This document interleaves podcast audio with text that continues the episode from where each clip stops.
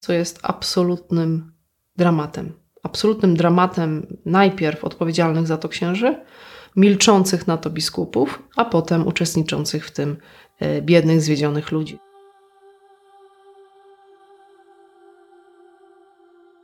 Niech będzie pochwalony Jezus Chrystus. W kolejnym odcinku, dzisiejszym odcinku, chciałabym kontynuować temat e, charyzmatyzmu, e, czyli takiej herezji tak naprawdę w kościele modernistyczno-protestanckiej, która się rozpleniła i fantastycznie dobrze się czuje w naszym kościele, prawda, wypiera podstawowe nasze obowiązki, religijność i pobożność i formę pobożności podstawową, czyli e, tu najbardziej prostą e, modlitwę, na przykład różańcową, nowennami, godzinkami, e, oczywiście mszę świętą. Ludzie zdecydowanie wolą uciekać przed parafią, przed kościołem, przed mszą świętą. Zwłaszcza tutaj mówię o mszy trydenckiej, która jest absolutnie, mam wrażenie, atakowana, bo tu nie chodzi już tylko o samą mszę, ale ogólnie o tradycję. Jest ona mm, wyśmiewana, wyszydzana, atakowana, a nawet już prześladowana wprost. E, jak widzicie, nawet przez sam e, Kościół katolicki, ten e, hierarchiczny, dlatego że z góry, ze strony mm, papieża Franciszka, wyszedł dokument Traditiones Custodes, który bardzo ostro bez znieczulenia traktuje właśnie środowiska e, tradycji i samą mszę. Tak jakby to było jakieś rzeczywiste, realne zło. A oczywiście wiemy, że tak nie jest, bo była to msza, która się naturalnie rozwijała organicznie przez praktycznie 15 wieków. Była to msza pierwszego wielkiego papieża Grzegorza Wielkiego i w sumie w takiej mało już zmienionej, praktycznie tej samej formie dotrwała do czasów Piusa V, który w 1570 roku tę mszę upowszechnił na świecie, w całym Chrystianitas, ją skodyfikowawszy.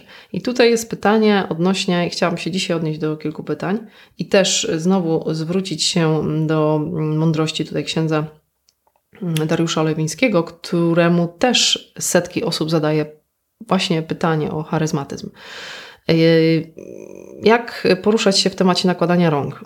Bo to rzeczywiście jest dość powszechne, kiedy ktoś tam coś sobie bełkocze, uznaje to za yy, modlitwę językami, a modlitwa językami, jak wiemy, polegała na tym, że po prostu apostołowie kontaktowali się bezpośrednio i porozumiewali się i rozumieli się wzajemnie ze wszystkimi możliwymi nacjami, które się pojawiły yy, w, podczas spotkania właśnie z apostołami. Czyli oni mówiąc że posługiwali się językami, tak, że mieli dar języków, nie używali bełkotu yy, polegającym na powtarzaniu ciągłym w kółko, jak takie arpeggio yy, bla, bla, bla, jednej tam głoski czy jednej zbitki sylabowej, tylko po prostu porozumiewali się z obcokrajowcami, oni się rozumieli z nimi, tak? Jeżeli yy, nie wiemy skąd taką dziwną moc na pewno nie ludzką i nie, nie Bożą posiada osoba, która właśnie bełkocze.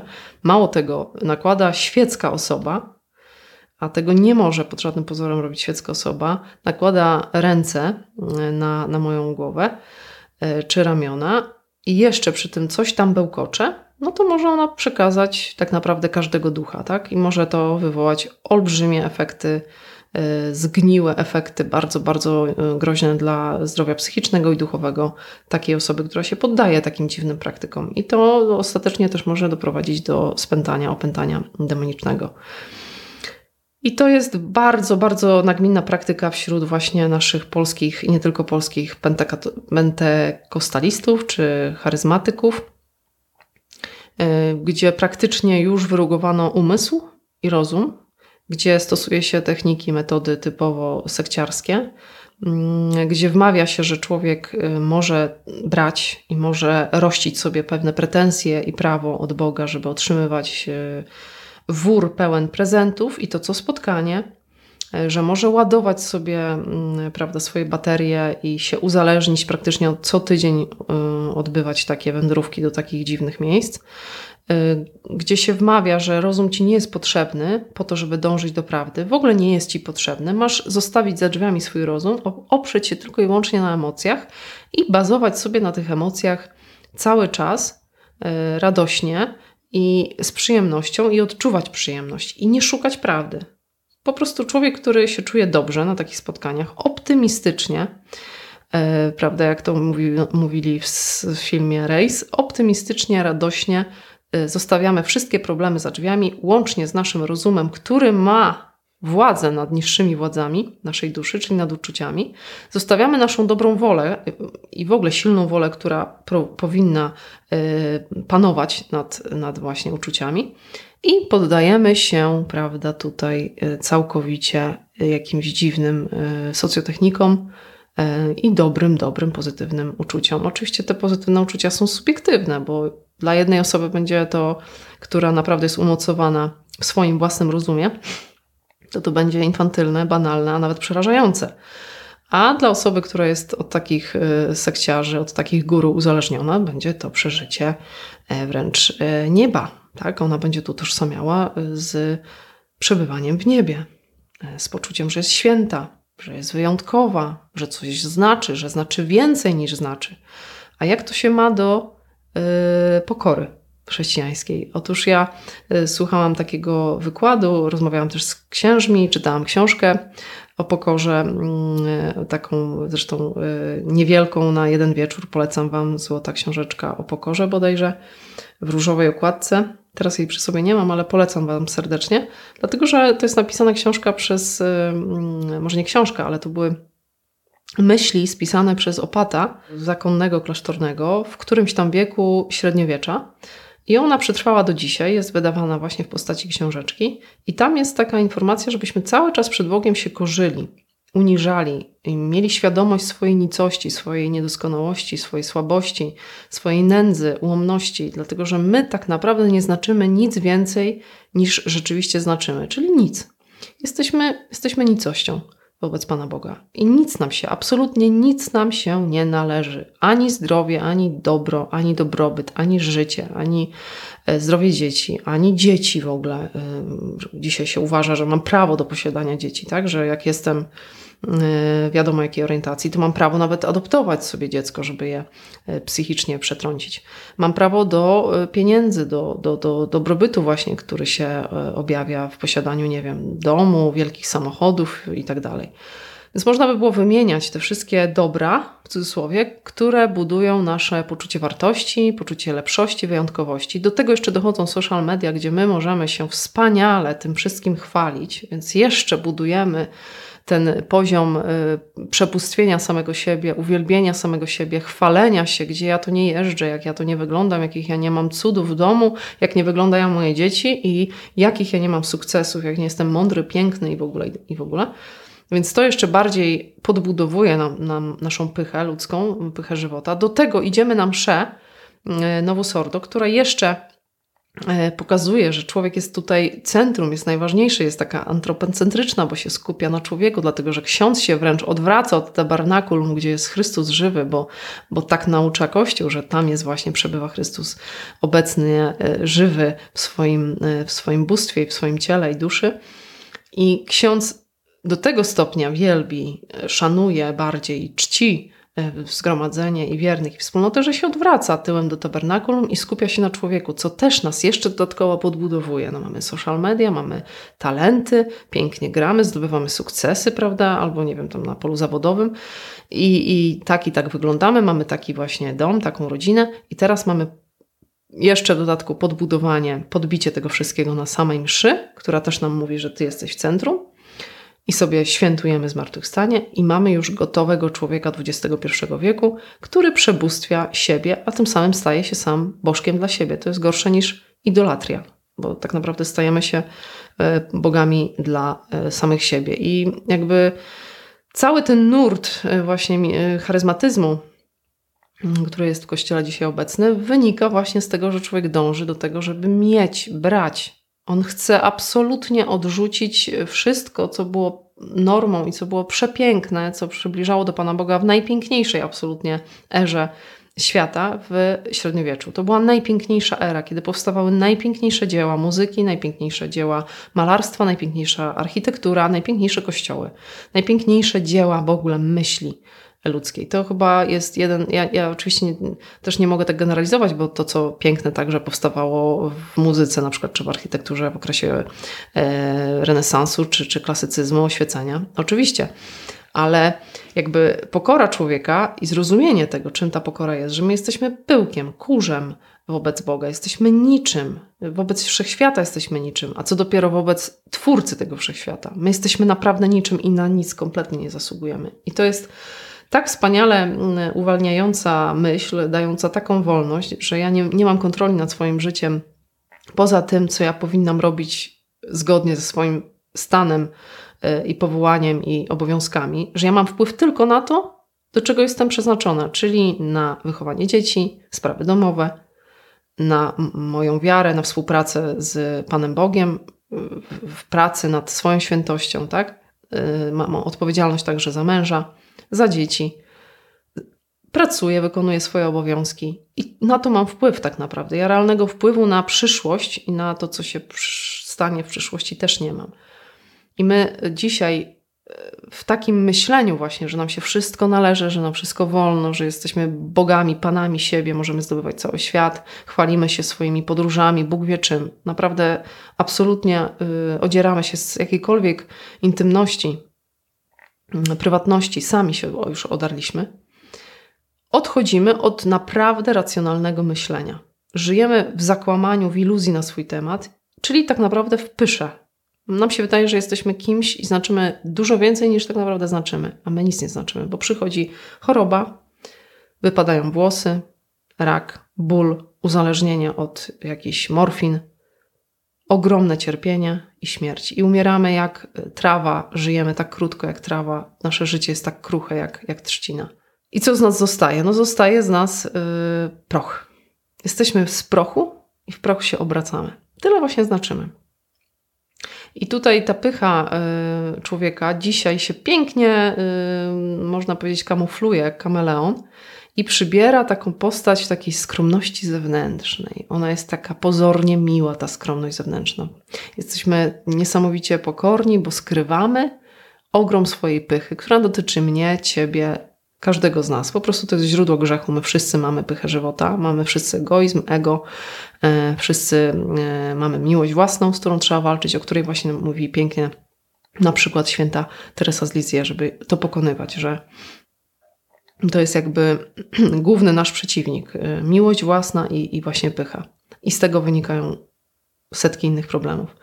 I my, mm, taki człowiek, taki gotowy, powiedzmy, produkt, tak, e, ludzki, może jest to dość mocne sformułowanie, tak, produkt, no ale niestety ktoś z nas takich uczynił, konsumpcjonistów, materialistów, wymieniających samochody jak skarpetki, e, którzy mają podejście roszczeniowe do życia, że właśnie mi się należy wyjazd za granicę. On zrobi wszystko, wszystko, nawet sobie zdrowie może zniszczyć, ale będzie wyjeżdżał za granicę, bo jemu się to należy, więc my jesteśmy e, gotowi do takiej pralni mózgów, jaką jest właśnie charyzmatyzm. Jesteśmy gotowi. Po prostu przyszedł czas, że człowiek zamknął na klucz rozum, wiedzę, nauczanie Kościoła, powiedział dość, koniec z tak zwanym zaściankiem yy, średniowiecznym, koniec z umartwianiem się świętych, yy, którzy potrafili spać po 4 godziny dziennie, na przykład święty Szarbel E, jeść jeden posiłek dziennie i to wszystko robić świadomie, jeść resztki po, po swoich współbraciach, zakonnikach, spać w jakiejś skale przez całe życie w samotności. To są e, heroiczne postaci e, największych świętych, którzy pokazują, w jakim kierunku idziemy i ile my znaczymy. My tak naprawdę jesteśmy niczym, jesteśmy nicością, nędzą samą i sami z siebie potrafimy tylko i wyłącznie zgrzeszyć. Nic innego nie zrobimy sami z siebie. Wszystko, co mamy, pracowitość, wszelkie cnoty, łaski, dary, wszystko jest dane za darmo od Pana Boga, łącznie z Jego miłością. A my to niestety wycieramy sobie i wyrzucamy.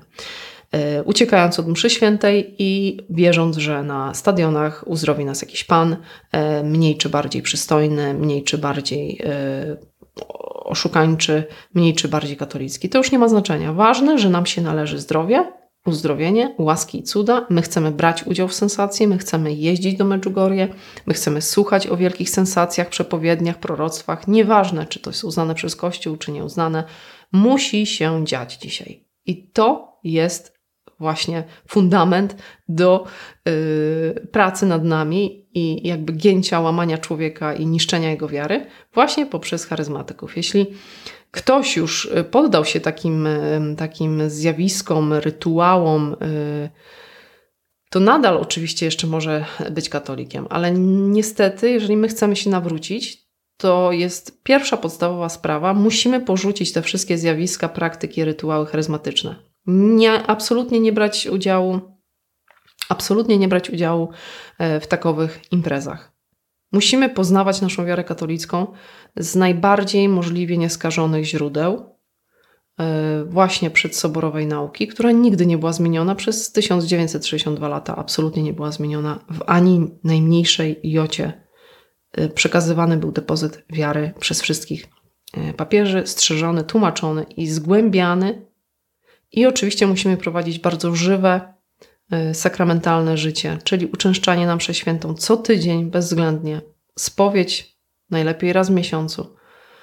I to jest, i oczywiście komunia święta jako warunek. No dzisiaj warunkiem pójścia do kościoła, wejścia nawet do kościoła, wejścia na Watykan jest inna inicjacja, inny sakrament. Wiemy o jakim mówię.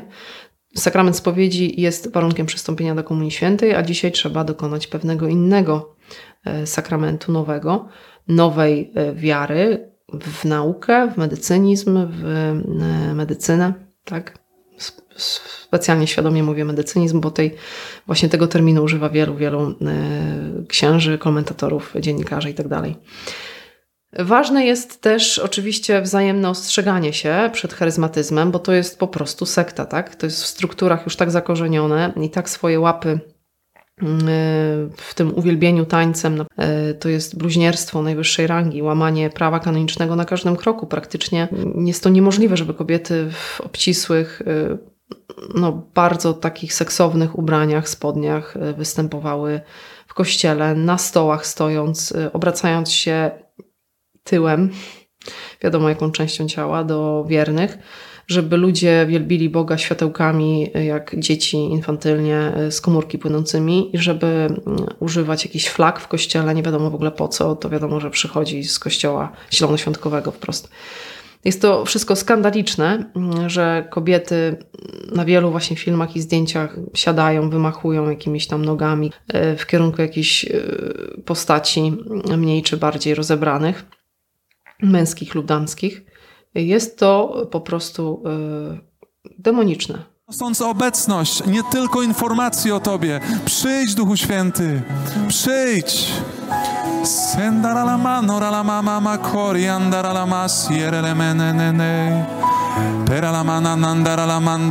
Co jest absolutnym dramatem. Absolutnym dramatem najpierw odpowiedzialnych za to księży, milczących na to biskupów, a potem uczestniczących w tym biednych, zwiedzionych ludzi, którzy uważają, że e, upadnięcie e, tak zwane w Duchu Świętym, bo tak naprawdę to jest raczej działanie Ducha Świę... nie Ducha Świętego, a szatana i to mówią sami księża, którzy takie praktyki i rytuały stosują, że to powala nas na ziemię, na plecy szatan. Natomiast Duch Święty działa w sposób bardzo łagodny, bardzo delikatny, praktycznie niewidzialny dla oczu nierozpoznawalny wręcz.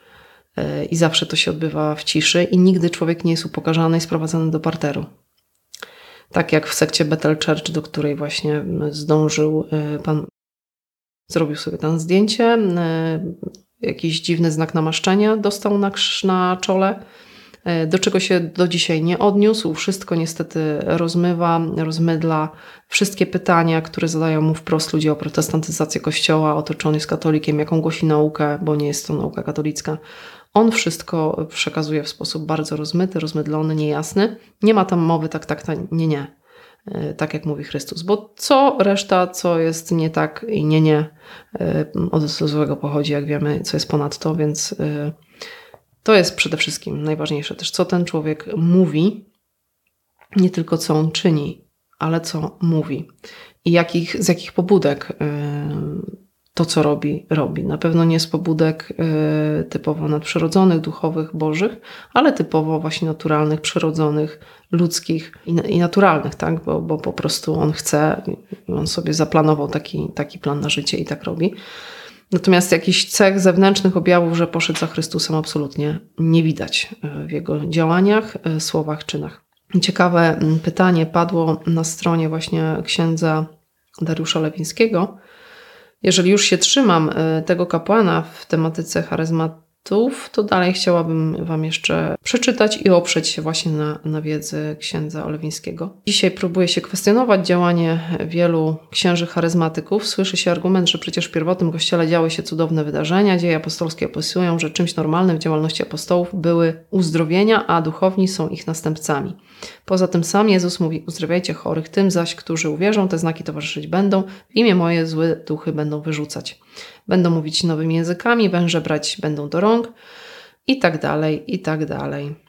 W poleceniu Pana Jezusa jest też wskrzeszajcie umarłych. Wydaje mi się to dziwnym poleceniem, skoro w praktyce Kościoła nie było takich wydarzeń, a na pewno nie powszechnych, a fragment brzmi jakby to było normalną praktyką uczniów Zbawiciela. I to jest pytanie do księdza Olewińskiego na jego stronie teologkatolicki.blogspot.com, który polecam.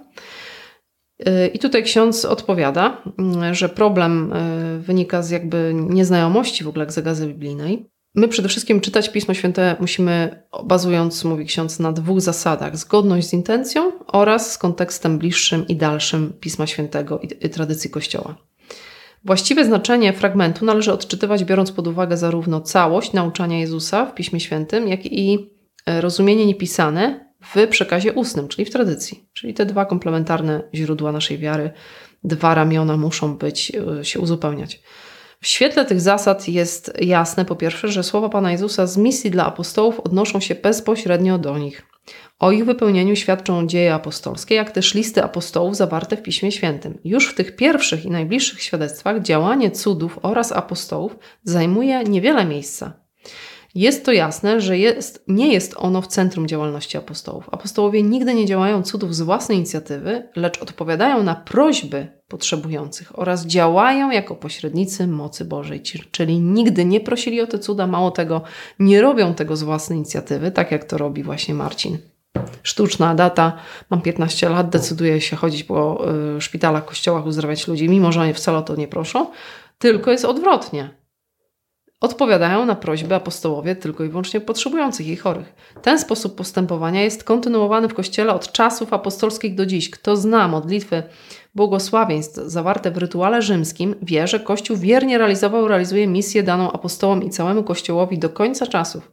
Konkretne skutki tego działania zależą oczywiście od Boga i znane są najczęściej osobom, których bezpośrednio dotyczą. Bardziej nagłaśniane i znane są cuda związane czy to z żyjącymi, niedawno osobami, jak ojciec Pio, czy cuda związane z kandydatami na ołtarze. Są to tysiące przypadków poświadczonych ze wszelką solidną, yy, solidnością historyczną, które są specyficzne dla Kościoła jedynie katolickiego. Żadna inna religia nie jest w stanie wykazać tego typu wydarzeń tak krytycznie i solidnie zbadanych i sprawdzonych. Nie dziwi więc, że powstały w łonie protestantyzmu ruch pentekostalny usiłuje małpować i dorównać Kościołowi, a nawet go prześcignąć, pokazując rzekome spełnianie się na nich misji danej apostołom. Nieprzypadkowo jednak nie ma u nich choćby nawet namiastki krytycznego, naukowo-teologicznego badania rzekomych uzdrowień, a są najwyżej emocjonalne opowieści przeżyć. Zwykle fenomeny typowe dla grup pentekostalnych oraz tzw. Tak charyzmatycznych są już prima facie, to znaczy zupełnie odległe od działania Ducha Świętego i mogą jedynie zwodzić osoby całkowicie nieobeznane w temacie, a łatwo poddające się manipulacji i zwodzeniu. E, tu po prostu odsyłam do e, tej tematyki mm, na stronę właśnie Teolog Katolicki. No i tutaj mm, akurat jest podany kanał Dobra Nowina z osobą podobno teologiem, tak? Jest to teolog, ten młody człowiek, który prowadzi ten właśnie kanał.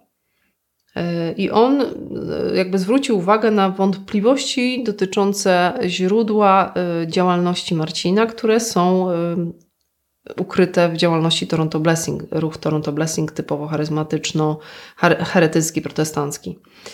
Mimo, że chwali się byciem magistrem teologii, tak pisze ksiądz doktor yy, Olewiński, wplątuje niestety także klasyczne, fundamentalne kłamstwo całego pentekostalizmu i jego odpowiednika w strukturach kościoła katolickiego, czyli charyzmatyzmu. Mamy pentekostalizm w, yy, u protestantów, tak?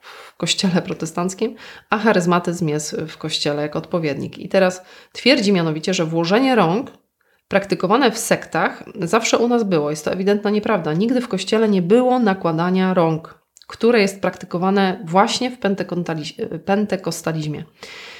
jego agenturze katolickiej, czyli charyzmatyzmie. Co więcej, ta praktyka nie ma żadnych podstaw biblijnych, a ma raczej korzenie w kultach pogańskich i okultystycznych. W Piśmie Świętym nałożenie rąk czynią wyłącznie poszczególne wybrane, upoważnione przez Boga osoby.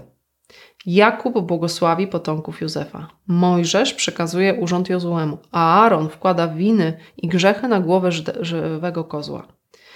W Nowym Testamencie ręce nakłada tylko Pan Jezus i apostołowie i raz wybrany przez Boga Ananiasz. Święty Paweł uzdrowił chorego. Tak? Jezus błogosławił dzieci. Apostołowie ustanowili diakonów, powierzając im urząd. Święty Paweł powierzył urząd Tymoteuszowi przez włożenie rąk. Prezbiterzy w ten sposób udzielają charyzmatów.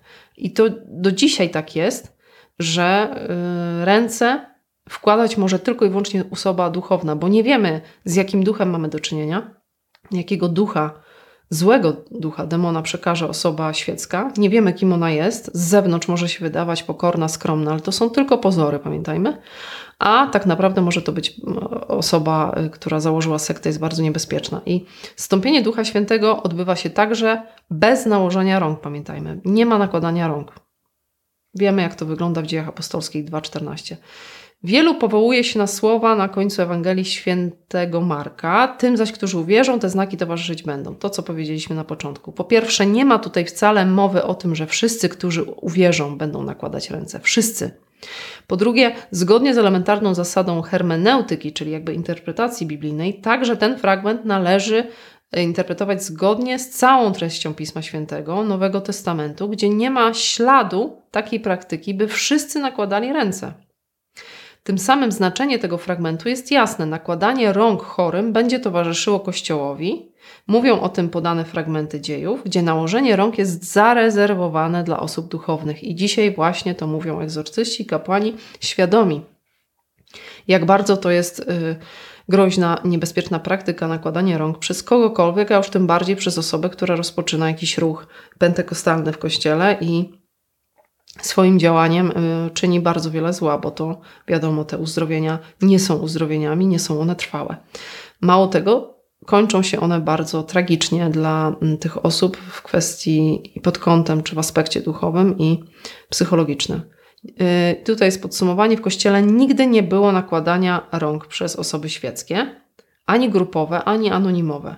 To jest gest zarezerwowany y, w kościele dla sprawowania tylko sakramentów przez osoby duchowne, tak? Mamy do czynienia z rzeczywistością duchową, która odbywa się przez znak zewnętrzny, na przykład błogosławieństwo. I to nie jest bez znaczenia, kto wykonuje ten znak, tak? W jakim duchu, jaki ma cel i zamiar. My nie wiemy, jakie będą skutki tych tak zwanych horrendalnych uzdrowień za 5, 10, 15 lat u tych osób. Gdy wykonuje to duchowny według rytu, który jest przepisany przez Kościół katolicki, czyli na mocy urzędu Kościoła katolickiego, wówczas mamy gwarancję, że jest skuteczność takiego znaku i takiego nałożenia rąk. Że jest jakaś osobista dyspozycja, jest dobry cel, jest zamiar dobry, tak? Jest yy, duch Boży w tym. Natomiast w razie wykonywania bez urzędu kościelnego, przekazanego w święceniach, nie ma gwarancji działania Bożego, lecz jest realne niebezpieczeństwo działania złego ducha i wpływu złego ducha. Jest zrozumiałe, że protestanci, którzy nie uznają ani sakramentu święceń, ani hierarchii ustanowionej przez Chrystusa, praktykują nałożenie rąk przez wszystkich, czyli przez świeckich, tak? To jest właśnie Kościół yy, protestancki.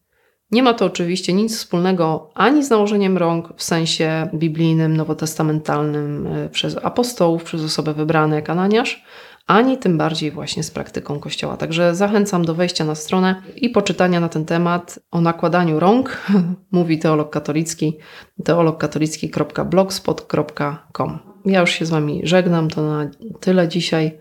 Niech będzie pochwalony Jezus Chrystus.